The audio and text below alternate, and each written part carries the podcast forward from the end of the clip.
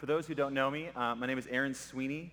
I'm the resident for preaching and discipleship here at church in the square.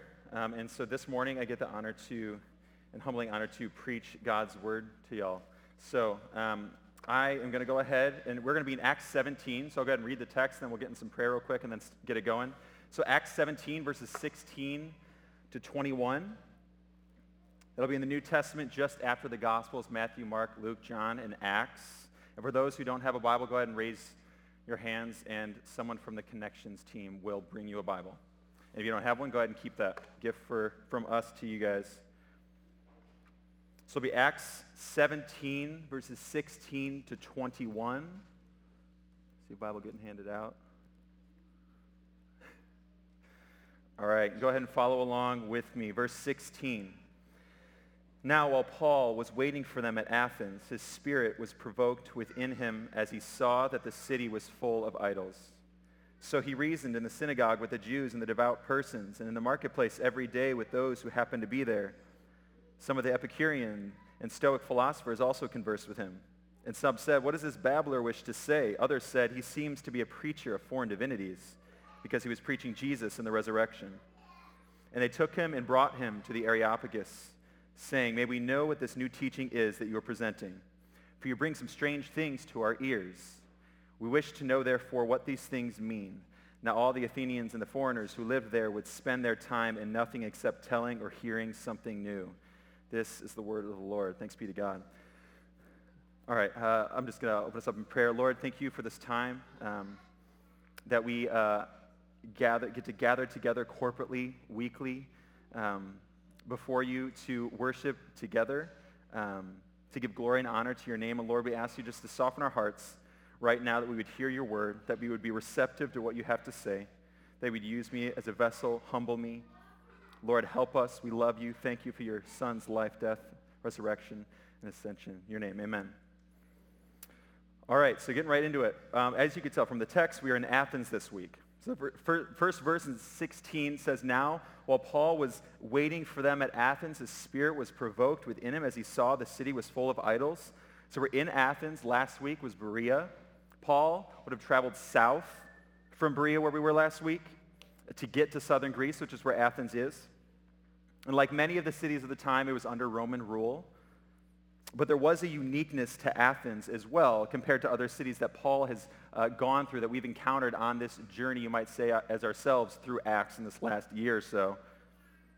Athens was a city that had a very prominent past, still does have a prominent past, one that was known amongst the ancient Near East as well. It was its history that actually helped aid it to become a free city within Rome. And so we've talked about free cities before. Basically, what that means for Athens is that it was able to have its own institutions, its own government. Rome would kind of keep its hands off. It wouldn't really engage at all as long as they could keep things calm. And this, so this will be key as we go throughout today. Athens was, the past of Athens that's so prominent was that it was an intellectual and philosophical capital of the Greco-Roman world. Not the most populated or powerful at this time at least, uh, but their highest thought and education was understood to come from Athens. It was, it was the intellectual frame of reference at times. Scholars talk about later rabbis would refer to rabbis of old if they actually ousted the philosophers in Athens as a sort of credibility for their teaching. And this makes sense given that Athens was the philosophical home of Socrates and Plato, some names we've probably heard of an adopted home of Aristotle and a man by the name of Epicurus, who we will talk about in a minute in this text. Names that continue to ring prominently in the field of philosophy even to this day, 2,000 years ago to this day. So big names. And this is where Paul finds himself waiting for Silas and Timothy. We know that because in the first um, verse, it refers to them. We know we can look before the text last week. Remember, we were in Berea. Paul was in Berea with the brothers, and things got a little dicey. The Thessalonians came down to try to stir up things. So the brothers sent Paul to Athens by way of the sea, and so Paul gets to Athens. And once he gets there, he turns to the captain or whoever's driving that boat and is like, go get Saul, or go get Silas and Luke for me. And so this is where we're at. He is waiting in Athens for Luke and Silas. And as Paul is waiting in Athens, it says to remind us that his spirit was provoked within him as he saw that the city was full of idols. Provoked. We can understand this translation uh, possibly as irritated or distressed. And this specific description of the Spirit's response in Paul emphasizes what exactly is in front of him here at Athens. There's an emphasis here.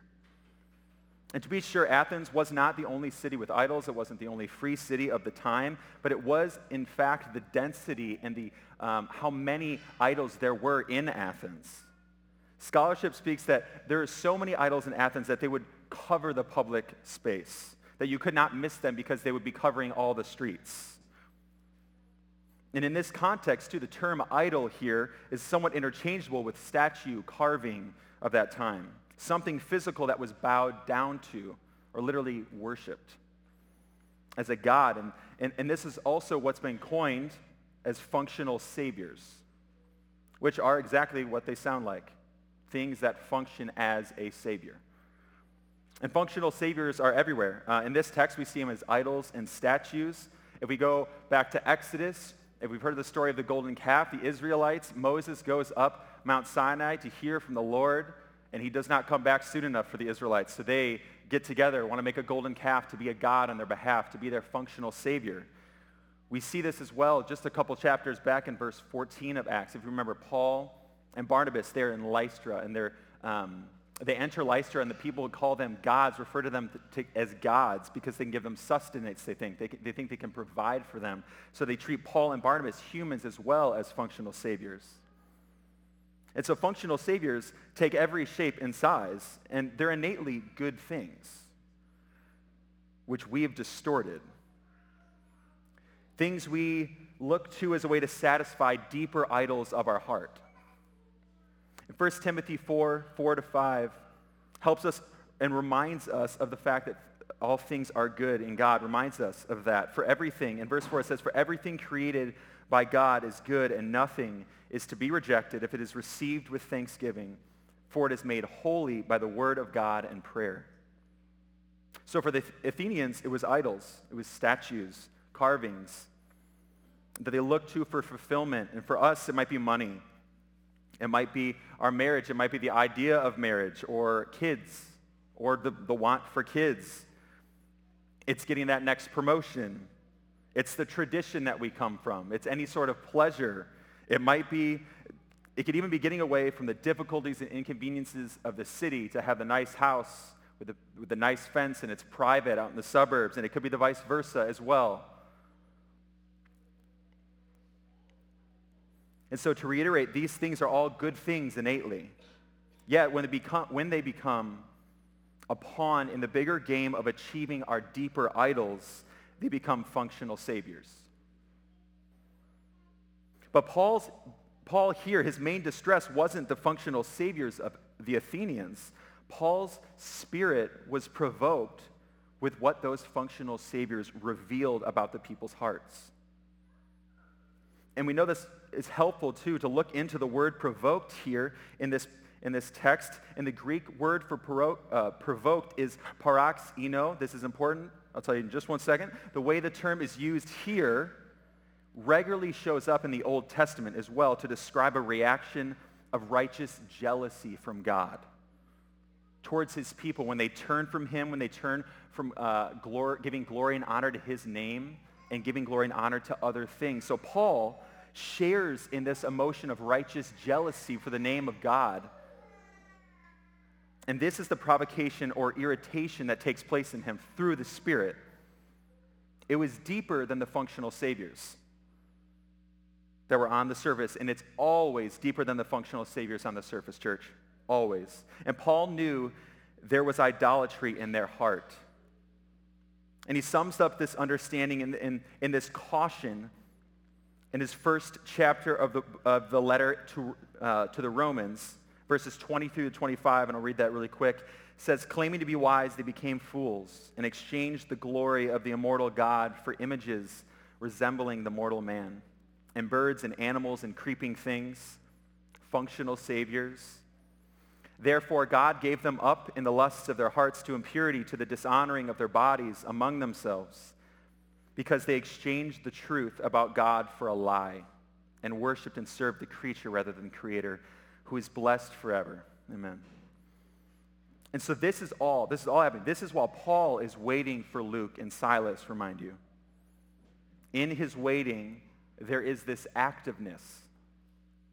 Notice, this provocation, this irritability comes as Paul observes the idols of the city. It wasn't that he got there, the Spirit led, and then he sees idols. No, he was able to visualize this. He observed. When he got there, he was observant and he was observant to those surroundings. And as he was sitting there waiting, the Lord uses the Spirit to better guide him forward. He didn't sit back and choose passivity while waiting for Luke and Silas. No, he couldn't. By now, we probably know he is not capable of doing that. He wasn't waiting to know, okay, should I, should I bring glory and honor to the name of Jesus? No, Paul knew this. This was a default understanding of what it was to be Christian on mission. Instead, in his waiting, he was led by the Spirit and received context for where he was. He received clarity on the idols of the heart of these people that he was going to engage. He was led more by the Spirit. And so it begs the question, what do we think about waiting? What do we do in our waiting? Do we even wait? I know for myself, if I have to wait 30 seconds to like heat something up in the microwave, I'm quickly checking my phone for something, or I'm going to go fill up the water pitcher. Not necessarily terrible things, but I have, we have to ask the question, like, are we okay in the waiting? Is it all right to do that? Do we see waiting as something that God has for us? That he ordains waiting in our lives purposefully. It's not an accident.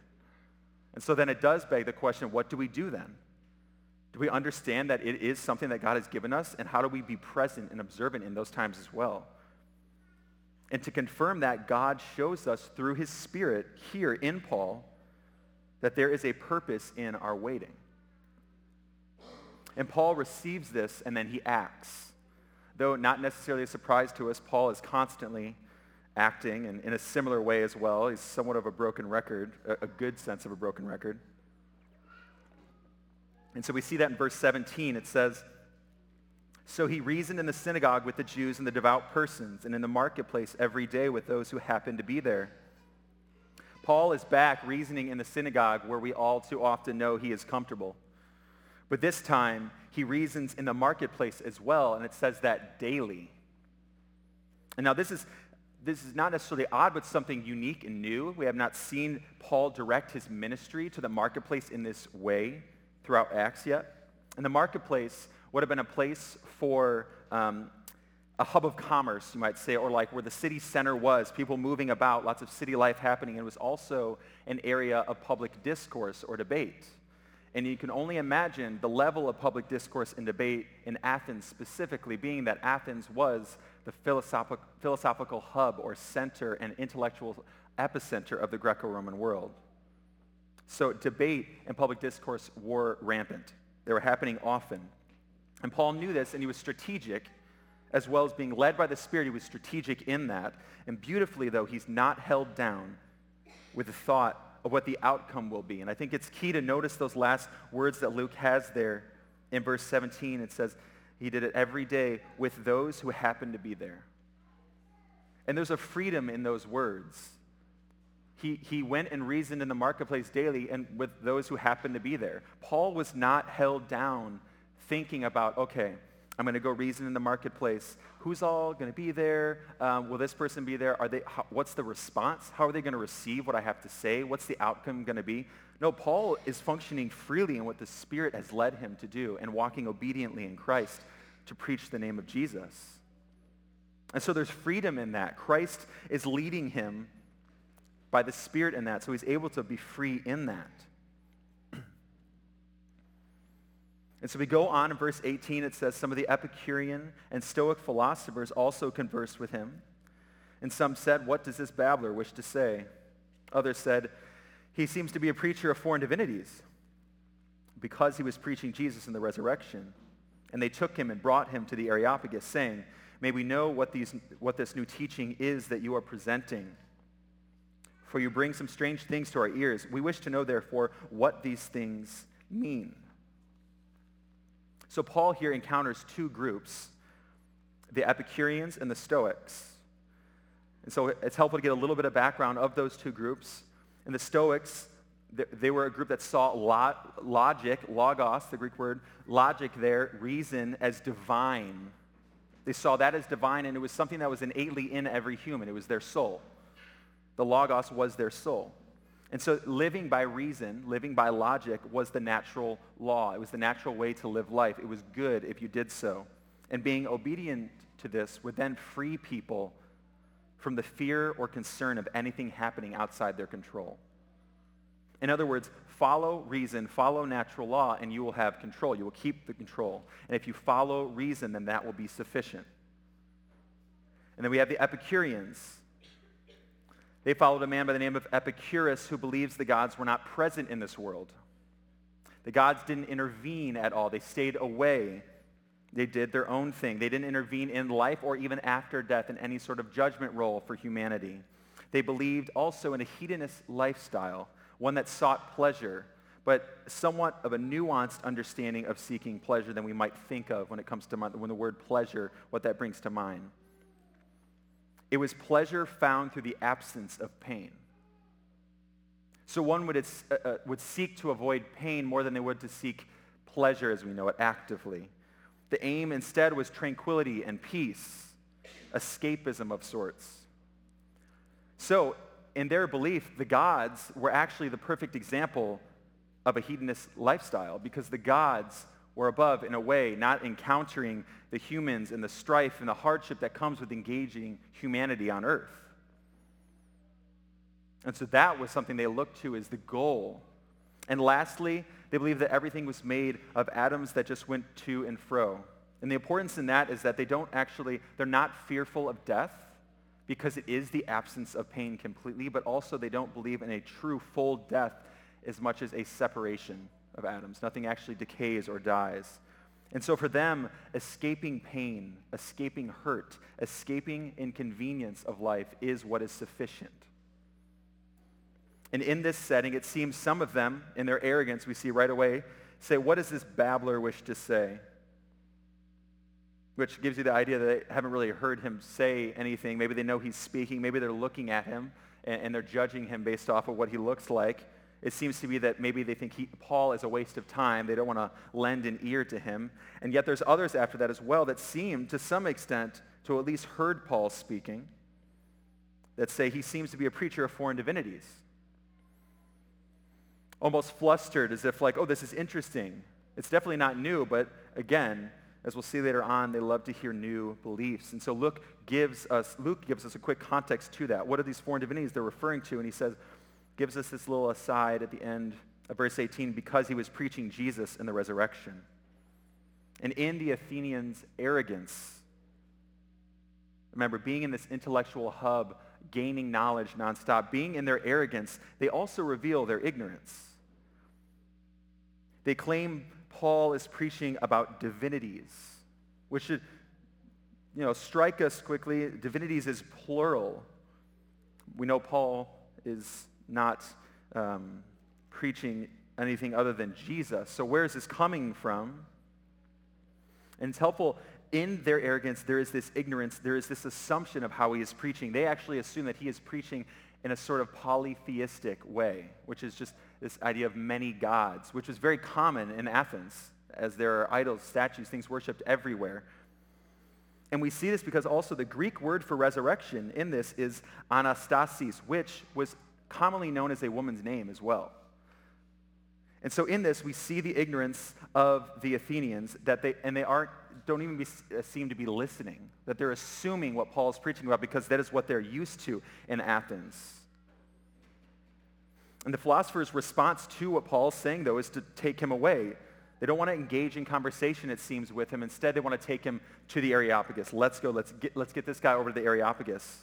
And this begs us to ask why. Well, one, it's quite possibly could be more of a forceful taking of Paul. Some scholars understand that when it says they took him and brought him to the Areopagus, that it's more of a forceful, not necessarily asking him to come for lunch or so on. But whether it is forceful or not, Where they were taking him is what is important. Remember, Athens was a free city, had its own institutions, own government, and the Areopagus was the highest ruling body of all of those institutions. So, forcefully taken or not, there is some tension to be had here. There's a gravity to the situation given where he's going. The Areopagus was a destination for those who wanted to, uh, they were brought to give voice to their claims or beliefs that they had. And then elites of this body would go ahead and agree or disagree if, if, if this belief was admissible for Athens. And if it was, then there would be another thought and belief that would float around Athens along with the many others that were there. But in some that had been in the same role as Paul going to Areopagus, there were some that had also been killed for their beliefs. So there's a heaviness here. This would have been known. Uh, the Jewish historian Josephus spoke highly, more of a notorious way, of the Athenians in regards to this. He says, an, an, an inexorable penalty on any who uttered a single word about the gods contrary to their laws. So there's also a threat, possibly, to Paul's life here. So, why the intense response then by the philosophers to bring Paul to the Areopagus? In verse 19 and 20 is helpful to at least put words um, to the Athenians and their interests. And they, it says, and they took him in verse 19 and brought him to the Areopagus, saying, May we know what this new teaching is that you're presenting. For you bring strange things to our ears. We wish to know, therefore, what these things mean. And let's remember what the, philosoph- what the philosophers lived by. The temporal or the physical were not compatible. The gods were far away. They were not com- the temporal or the physical were not compatible with the spiritual. They could not coexist. And the Stoic was sure to live by reason, which would be sufficient for maintaining control, if you remember. And the Epicurean looked to escape pain, escape hurt, and inconvenience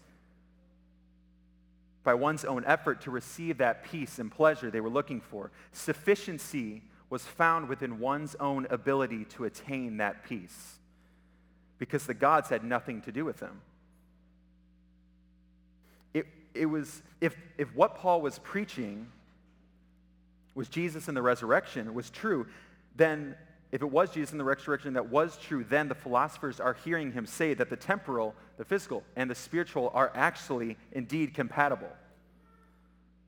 That God is sovereign and ultimately he's sufficient for all that we need. This would not sit well, but idols need us to even function as idols. You ever think of that? Idols, to be idols, they need us to function as them in our context. And God doesn't at all. He does not need us to be God. He is completely sufficient within himself. And this would have been crazy offensive to these philosophers. Paul saying that God is sufficient by his Spirit through the person and work of his Son, Jesus. If the story of Jesus is true, then the idea of the gods being upstairs, out of touch with us, would be destroyed.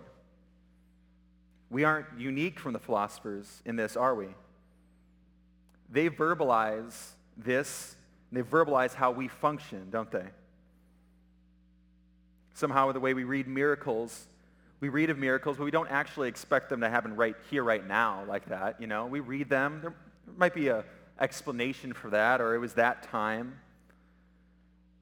And in this, Jesus inevitably reveals our idols. Jesus exposes our hearts that we might turn to God and believe and trust that he is completely sufficient in and for all things, just as what Paul is bringing to these Athenians. And if God is sufficient, then there is no need for functional saviors. But we lack belief and trust in the sufficiency of God. We know he's sufficient, but do we believe it? Do we believe or do we lack to believe that Jesus is who he indeed says he is. And in that, in turn, our heart idolatry is revealed. No surprise that these philosophers didn't believe this. Think of the environment the, the philosophers lived in. Athens is covered in functional saviors all around. They're covering the streets, people worshiping them, bowing down to them.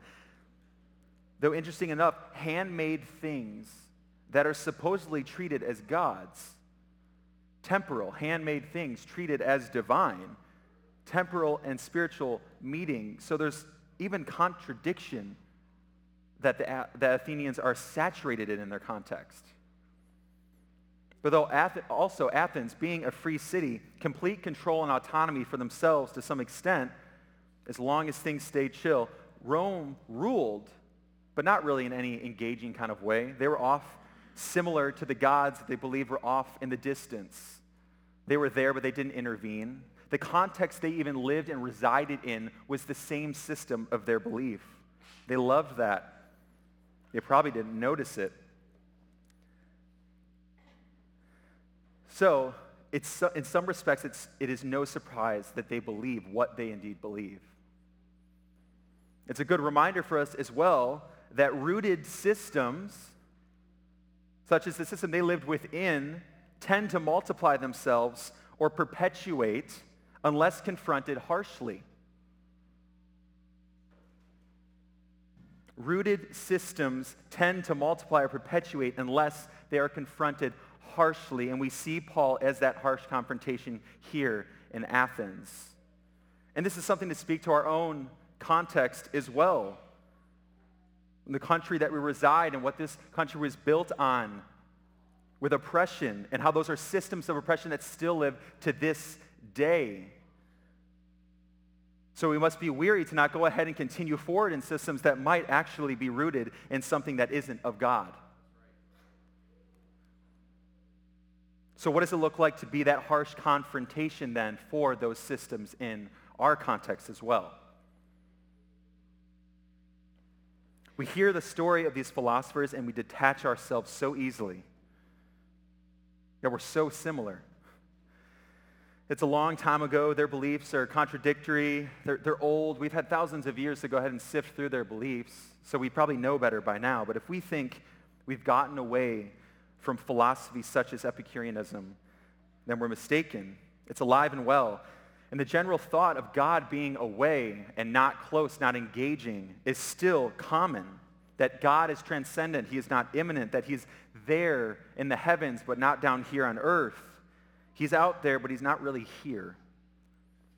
Still very common. We would never say that. We would never tell people that is our belief, but our lives at times definitely function in light of that world-renowned New Testament scholar and theologian N.T. Wright says in his book Surprised by Scripture, he says, the whole project we know as modernity with the European and American Enlightenment movements as its flagship was based on Epicureanism. So we are just as much in this as well as the Athenians. And if Jesus then was truly God and rose from the dead, what Paul was presenting, then the Athenians no longer have control over the temporal world. This is the lie which they believed. It's a lie that we believe as well. Jesus threatens that way of thinking, and in so doing, he reveals the idols of our heart. Not having control over the temporal means there's an unsureness of what is sovereign, of what is in control. If we aren't, then what is? It means something else could be in control, which means for the Athenians that they are indeed weaker and that we are indeed weaker than we think we are or wish to be. And when we're weak, we no longer are significant. When we're weak, we no longer feel significance. In verse 21, Luke calls this out in the Athenians honestly, kind of a great verse, throws like some real hard shade real quick at the Athenians as it ends. He goes, Now all the Athenians and the foreigners who lived there would spend their time in nothing except telling or hearing something new. I can just see him saying this with his legs crossed and chin up. Probably wasn't the case, but um, yet this isn't a compliment. He's not complimenting the Athenians here. Luke reveals other functional saviors that, that they have in Athens, new thoughts and new ideas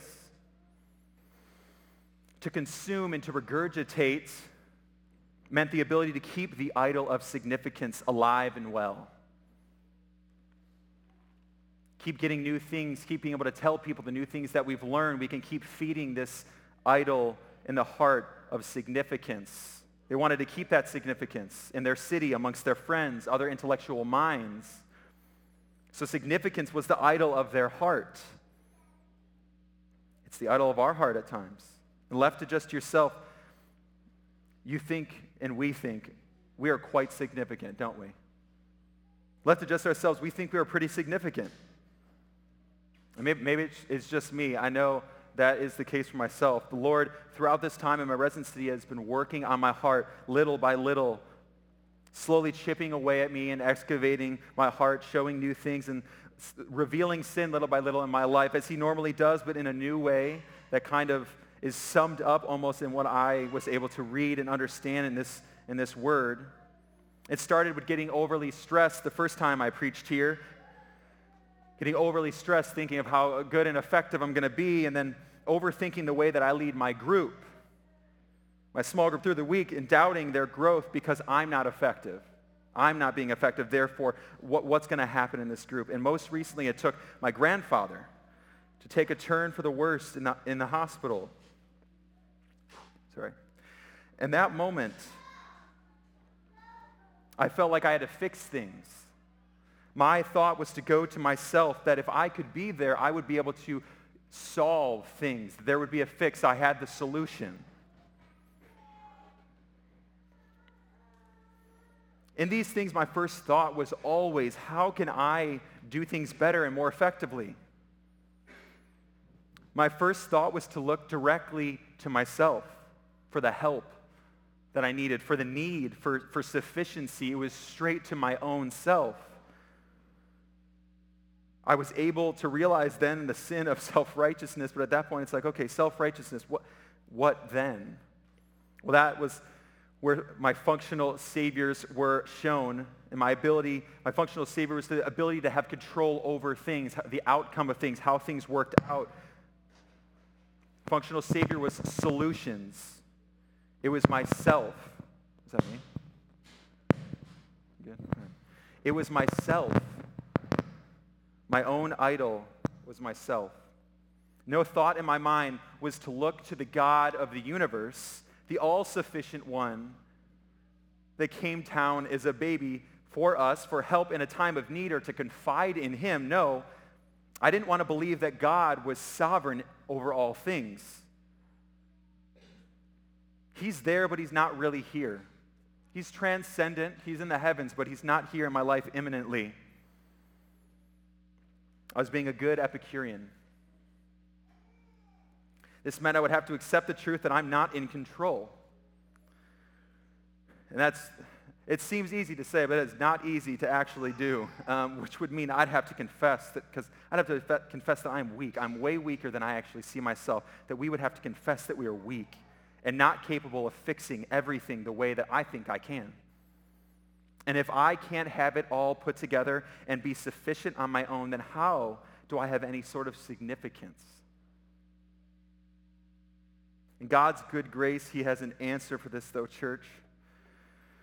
And it took a minute for myself, but I was reminded of this, and it's unpacked, but he has an answer for this in the idol of significance and other idols, and it's Jesus. It's Jesus. Paul doesn't forget this. It's why he's constantly proclaiming the lordship of Jesus no matter where he goes. Like everywhere he goes, that is what he's doing. We read of Paul, and it almost seems like there's boredom because he, we know what he's going to do, but there's something in that. And it remind, Luke reminds us in verse 18, so some of the Epicurean and Stoic philosophers, they converse with him. Some say, what does this babbler wish to say? And others are, it seems to, he seems to be a preacher of foreign divinities. And then Luke helps us because he was preaching Jesus and the resurrection. The gospel story of Jesus reveals our idols not us. We do not reveal our own idols. Jesus does. And it could be significance. It could be comfort. It could be, it could be power. By his grace, our Lord does not expose and reveal our idols, though, and then leave. He doesn't, church. He exposes and reveals our idols. He does not leave. He takes them away. But not only that, Jesus takes away that he might restore more abundantly than we could ever fathom. Jesus takes away the idol of significance and he gives true, real, and lasting significance back to us. He takes away the idol of power and gives true, real, lasting power back to us. And he takes away comfort. And what he does is give true, real, and lasting comfort to us. And all of this is found in the life, death, burial, resurrection, and ascension of Jesus. How so, you might ask? Well, I'm going to tell you. He gives us significance. 2 Corinthians 5.21. Paul says, For our sake he made him to be sin who knew no sin, that in him we might become the righteousness of God. We might become the righteousness of God. That's crazy and awesome and very significant. He gives us power. 2 Corinthians 12, 9. Paul is asking God to take away the thorn in his side. And he lets us know the response of God. But he said to me, My grace is sufficient for you, for my power is made perfect in weakness. Therefore, I boast in all, all the more gladly of my weaknesses so that the power of Christ may rest upon me. That's a good word. God tells him his grace, he himself, is sufficient for him. Not new ideas, not new thoughts, not our own control of the situation. And not only that, but the Lord says his power is made perfect in our weakness. Y'all, that means we don't need to shy away from being weak because God's power is made perfect in that. And then Paul just throws it in, just an aside, but it's beautiful at the end there. It's so great. Therefore, I will boast all the more gladly of my weaknesses so that the power of Christ may rest upon me. That's a beautiful thing, church. And lastly, he gives us comfort. And there's two points to this I think are helpful. 1 Corinthians 15, 3 to 5, Paul, yet again, says, For I delivered to you as of first importance what I also received, that Christ died for our sins in accordance with the Scriptures, that he was buried, that he was raised on the third day in accordance with the Scriptures, and that he appeared to Cephas, then to the twelve. There's comfort in this because the life, death, burial, resurrection, and soon to be ascension in this text is true, church. We can find comfort in that. It is a true, there is eyewitness, it is a true story. And in John 15, 4, is Jesus who says, Abide in me and I in you. Abide in me and I in you. Church, Jesus gives us an action to do there, but the action is to rest. There is a beauty in that. And so, church, getting down to the root, to that heart idolatry, getting down to it is not an easy endeavor. This took actually this sermon for me and some conversations with people in my community to get to my own. And so I say that and I mean it is not an easy endeavor. It takes time sometimes. It's exhausting.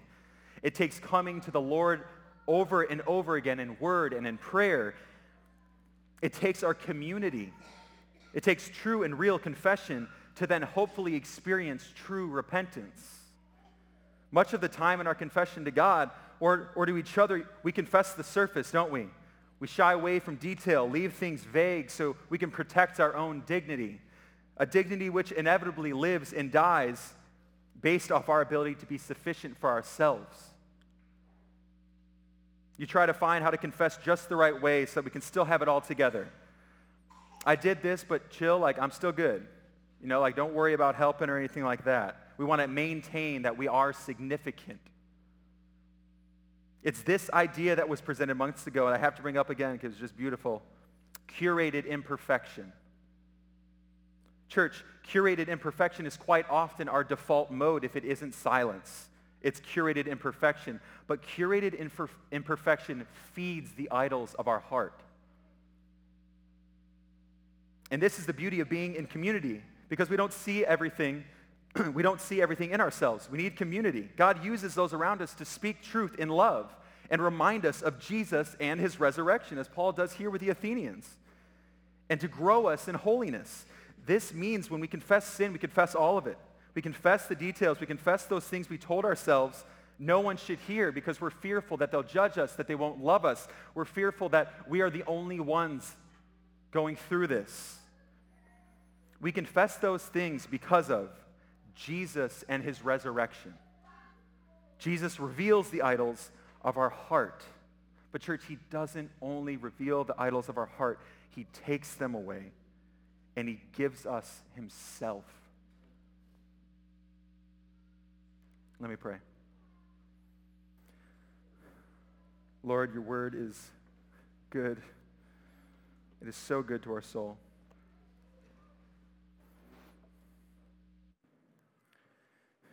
We thank you that you are a God who loves and who cares, who convicts, yet comforts, Lord. Lord, continue to work in us to get down to the idols of our heart, to know that it might be a strenuous time to get there. It might be exhausting, Lord. But Lord, you have joy on the other side of that, and that's yourself. Give us conviction to be in our word, in prayer to you, confessing and pleading with you, and in community, Lord. Lord, you are so good. Help us.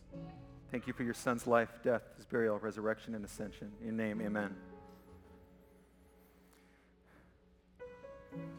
Isaiah 53, 5 through 7. It reads, But he was wounded for our transgressions. He was crushed for our iniquities. Upon him was the chastisement that brought us peace, and with his stripes we are healed. And we like sheep have gone astray. We have turned everyone to his own way. And the Lord has laid on him the, the iniquity of us all.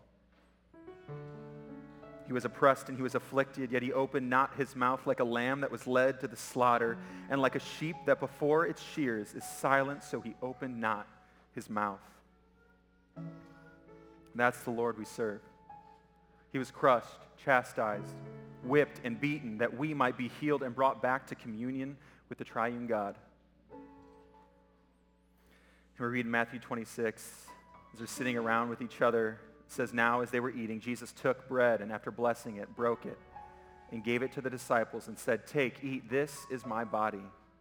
And he took a cup, and when he had given thanks, he gave it to them, saying, Drink of it, all of you, for this is my blood of the covenant, which is poured out for many of the for, for the forgiveness of sins. I tell you, I will not drink again of this fruit of the vine until that day when I drink it new with you in my Father's kingdom. And so we come to the table today broken. We look back and remember Christ's work on the cross.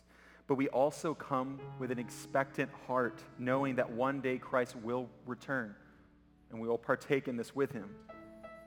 For those of you who are not followers of Christ, we respectfully ask that you would abstain, uh, simply because it would not mean the same um, thing to you. But in the same breath, there's no better time than the present to turn away from the idols of your heart to turn away from the functional saviors that ask for our every affection and give nothing in return, and look to Jesus. So that's you. If you can confess Jesus is Lord and truly believe that God raised him from the dead, then come, join us. For communion, um, you will come down the center aisle. You grab the elements, grab the bread, dip it in the juice, and then walk uh, to the side aisles to your seat. Lord, we thank you that we can gather together on a Sunday like this and we can celebrate, we can joyfully celebrate baptisms, member affirmations, ultimately you and your work in both of those, Lord. We thank you we can also look back on what you've done together and that we can look forward with a kingdom mindset that one day you will return. Amen. Come when you're ready.